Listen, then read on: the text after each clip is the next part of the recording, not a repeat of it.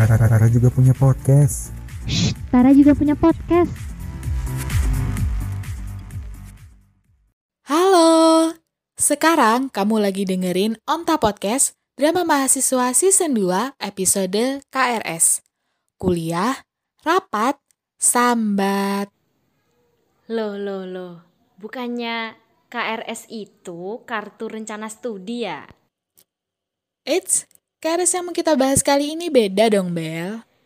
Oke, oke, I see. Jadi ini di episode kali ini kita bakal bahas KRS ya. Bukan kartu rencana studi, tapi kuliah, rapat, sambat. Ngomong-ngomong nih, Bel. Liburan kali ini tuh kayak nggak terasa gitu nggak sih? Coba deh lihat tanggalan.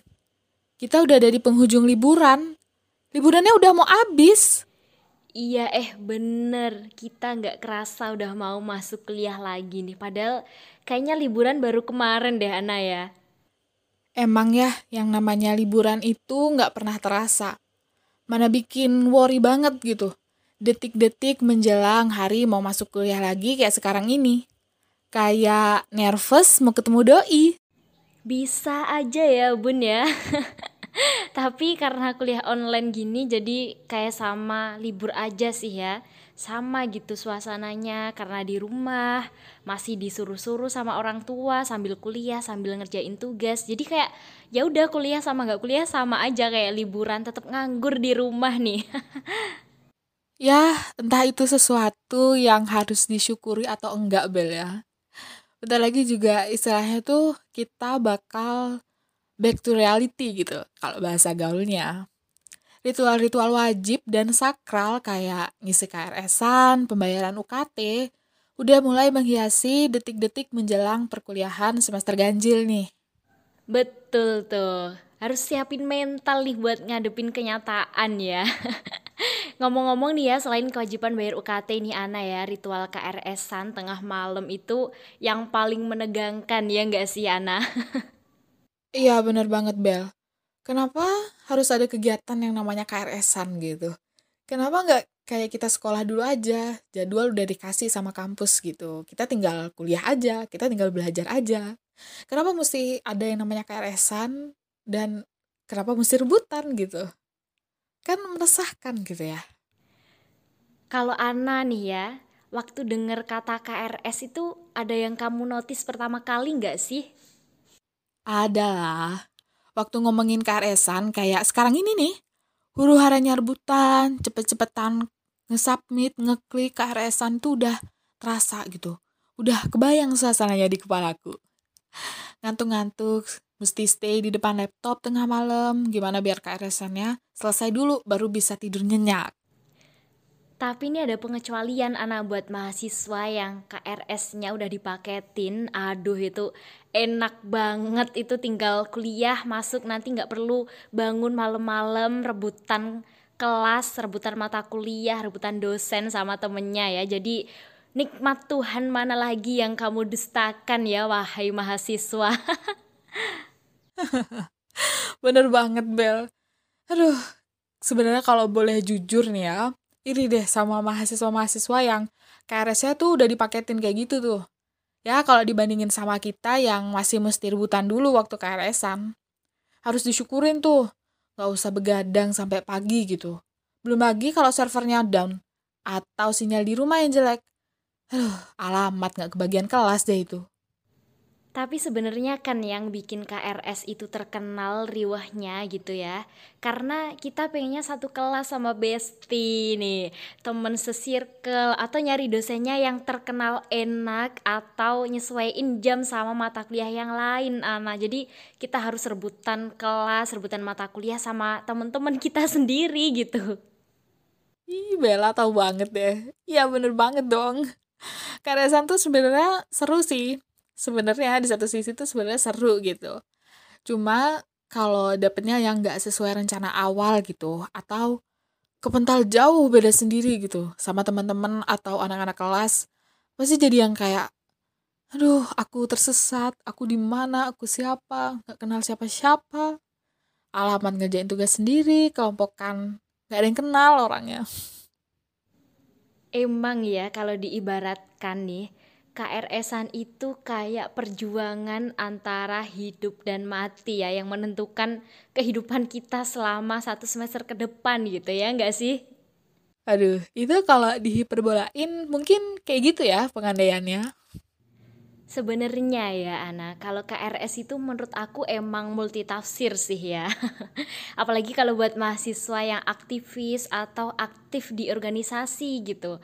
Maknanya udah beda, udah bukan kartu rencana studi tapi kuliah, rapat, sambat gitu. Wah, iya tuh relate banget sama mahasiswa kura-kura.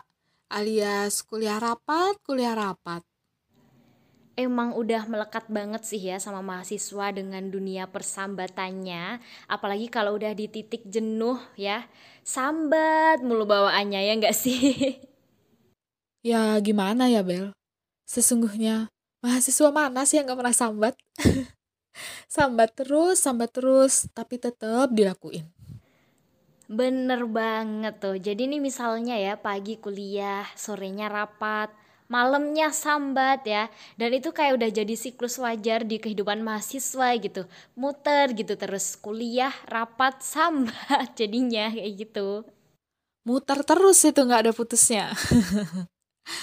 Tapi Bel ya aku sendiri itu salut gitu sama orang-orang mahasiswa-mahasiswa yang walaupun di belakang itu kita tahu mereka tuh kayak sambat mulu. Tapi di samping itu kuliah tuh tetap lancar gitu IPK-nya tinggi, lulus tepat waktu, cum laude lagi.